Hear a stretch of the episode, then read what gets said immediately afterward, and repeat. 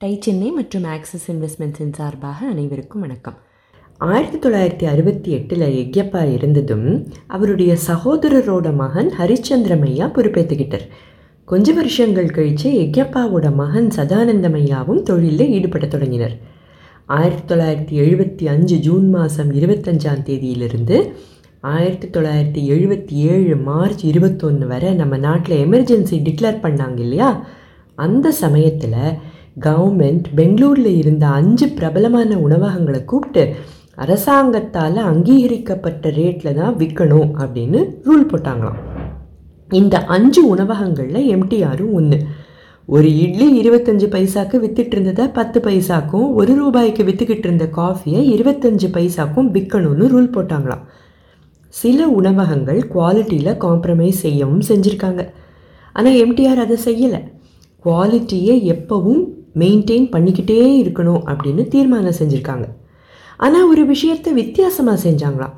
இப்படி குறைச்ச விலையில் விற்கிறதால ஏற்படுற நஷ்டத்தை ஒரு போர்டில் எழுதி கடைக்கு வெளியில் வச்சாங்களாம். ஒவ்வொரு வார நாள்லையும் இருபத்தஞ்சாயிரமும் ஞாயிற்றுக்கிழமையில் கிட்டத்தட்ட ஒரு லட்சம் ரூபாயும் நஷ்டம் ஏற்பட்டு தான் எத்தனை நாள் தான் இப்படி தாக்கு பிடிக்க முடியும்? பதினாறு நாட்கள் இப்படி சமாளிக்க முயற்சி பண்ணியிருக்காங்க. அப்புறம் தொழிலை நடத்த முடியாமல் கடையை மூடிட்டாங்களாம்.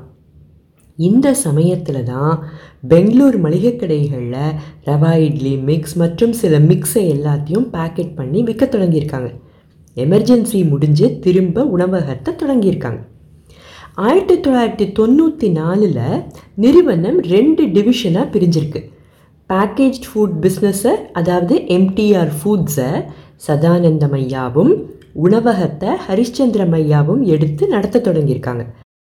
ரெண்டாயிரத்தி ஏழில் எம்டிஆர் ஃபூல்ஸ் நார்வேல இருக்கிற ஓர்க்லா அப்படிங்கிற நிறுவனத்துக்கு விற்கப்பட்டது ரெண்டாயிரத்தி ஒம்பதுலேருந்து சஞ்சய் சர்மா எம்டிஆர் ஃபுட்ஸோட சிஇஓவாக இருந்துக்கிட்டு இருக்கார் இப்போ இந்த ரெஸ்டாரண்ட் பிஸ்னஸ்க்கு வருவோம்.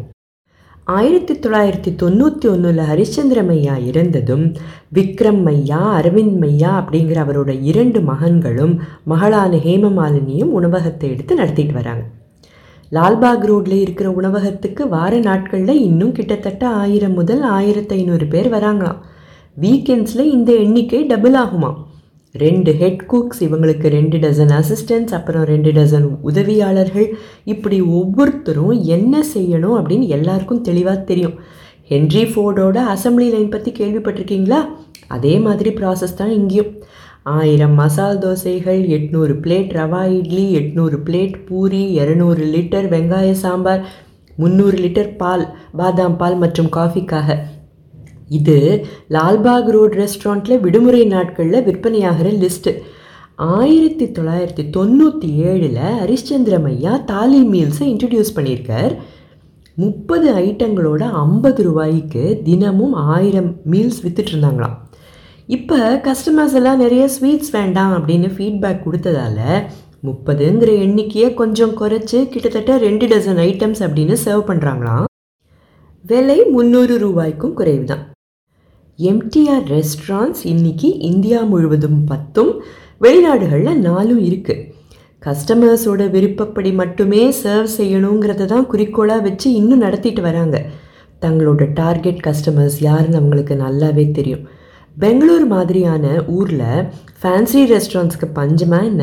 ஆனாலும் பாக்கெட் ஃப்ரெண்ட்லியாக பிரமாதமான சுவையோட மனசும் வயிறும் நிரம்புற அளவுக்கு மக்கள் மனசில் இடம் பிடிச்சிருக்கு இந்த பிராண்ட் பல சவால்களை கடந்திருந்தாலும் ஏற்றத்தாழ்வுகளை அனுபவிச்சிருந்தாலும் கஸ்டமர்கள் மனசில் இடம் பிடிச்சிருக்கிற இந்த எம்டிஆர் பிராண்ட்கிட்ட இருந்து ஃபுட் பிஸ்னஸில் இருக்கிறவங்க மட்டும் இல்லை தொழில் நடத்துகிறவங்க எல்லாருமே கற்றுக்க வேண்டிய பாடங்கள் ஏராளம்.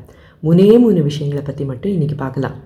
முதல் விஷயம் உலகப்போர் சமயத்தில் ரவா இட்லியை லான்ச் பண்ணினாங்க இல்லையா? அதே மாதிரி எமர்ஜென்சி டைமில் பேக்கேஜ் ஃபுட் பிஸ்னஸை தொடங்கியிருக்காங்க. எமர்ஜென்சி முடிஞ்சு உணவகம் திரும்ப தொடங்கின அப்புறமும் கூட இந்த பேக்கேஜ் ஃபுட் பிஸ்னஸ் அமோகமாக போயிட்டு இருந்திருக்கு எந்த அளவுக்குன்னா ரெஸ்டாரண்ட் பிஸ்னஸை விட இது பெருசாக நடக்க தொடங்கி இருக்குன்னா பாருங்கள் இந்த பிஸ்னஸ் தான் சதானந்தம் ஐயா தலைமையில் எம்டிஆர் ஃபுட்ஸாக நடந்துக்கிட்டு இருந்தது. அதுக்கப்புறமா அதை விற்றாங்கன்னு ஏற்கனவே பார்த்தோம். அடுத்து கஸ்டமர் ஃபோக்கஸ் மேலே மேலே கஸ்டமர்களுக்கு என்ன கொடுக்கலான்னு யோசிச்சுக்கிட்டே இருக்கிற தன்மை. இப்போ இருக்கிற கஸ்டமர்ஸுக்கு எது பற்றாக்குறைன்னு ஒரு கேள்வி கேட்டால் அதுக்கு பதில் என்னவா இருக்கும்னு நினைக்கிறீங்க? என்ன பதில் சொன்னாலும் கடைசியில் நேரம்தான் பற்றாக்குறைன்னு பதில் வரும். இப்படி இருக்கிற கஸ்டமர்ஸோட தேவைகளை பூர்த்தி செய்ய வேண்டாமா? பஸ்ஸில் போகும்போது சாப்பிடலாம் காரில் சாப்பிடலாம் ரெண்டு மீட்டிங்ஸ்க்கு நடுவில் அவசர அவசரமாக சாப்பிட ஏதாவது இருந்தால் நல்லா இருக்குமேன்னு தோணலாம். இந்திய உணவுகள் இந்த தேவைகளை சாட்டிஸ்ஃபை செய்யலைன்னா அவை இல்லாமலேயே இருக்க பழகிப்பாங்க. இதோட அடிப்படையில் சுவையான இந்திய இன்ஸ்டன்ட் ஃபுட்டில் ஃபோக்கஸ் செய்ய ஆரம்பித்தாங்க மூணு நிமிஷத்தில் பிரேக்ஃபாஸ்ட் பத்து நிமிஷத்தில் ரெண்டு பேருக்கான உணவு இந்த மாதிரி நிறைய ப்ராடக்ட்ஸ் கிட்டத்தட்ட நூறு வருஷங்களுக்கு முன்னால் தொடங்கிய நிறுவனமாக இருந்தாலும் காலத்துக்கு ஏற்ற மாதிரி கஸ்டமர்ஸோட தேவைகளுக்கு ஏற்ற மாதிரி தங்களை மாற்றிக்கிட்டே இருந்திருக்காங்க. அடுத்து பிஸ்னஸ் அஜிலிட்டி காலத்துக்கும் சூழலுக்கும் ஏற்ற மாதிரி தொழில் செய்யும் முறையையும் மாற்றிக்கொள்ளும் திறன். கஸ்டமர்ஸுக்கு என்ன கொடுக்கணும் எது தங்களோட ஸ்பெஷாலிட்டிங்கிற தெளிவு இருந்தாலும் உற்பத்தி பெருக்கத்தை சமாளிக்க சரியான தொழில்நுட்பத்தை கண்டுபிடிச்சது மட்டும் இல்லாமல் ஃபுட் சேஃப்டிக்கான தரத்தை உயர்த்திக்கிட்டே வந்திருக்காங்க. மாறிக்கிட்டே வர கஸ்டமர்ஸோட தேவைகளை புரிஞ்சுக்கிட்டு வளர்ந்துக்கிட்டே வர காம்படிஷன் எல்லாத்தையும் மீறி தொடர்ந்து பாரம்பரியத்தையும் விடாமல் புது மார்க்கெட்ஸில் பெனட்ரேட் செய்கிறதா இருந்தாலும் சரி புது ப்ராடக்ட்ஸ் அறிமுகப்படுத்துகிறதா இருந்தாலும் சரி மாற்றங்களை அரவணைச்சிக்கிட்டு தான் தொழில் நடத்திட்டு வராங்க. அடுத்த முறை எம்டிஆரோட ப்ராடக்ட்ஸ் கண்ணில் பட்டாலும் சரி எம்டிஆர் ரெஸ்டாரண்ட்ஸுக்கு நீங்கள் போனாலும் சரி இந்த பிராண்ட் வளர்ந்த கதை மட்டும் இல்லாமல் இவங்க கிட்ட நாம் கற்றுக்கிட்ட பாடங்களும் உங்களுக்கு நிச்சயமாக நினைவுக்கு வரும்.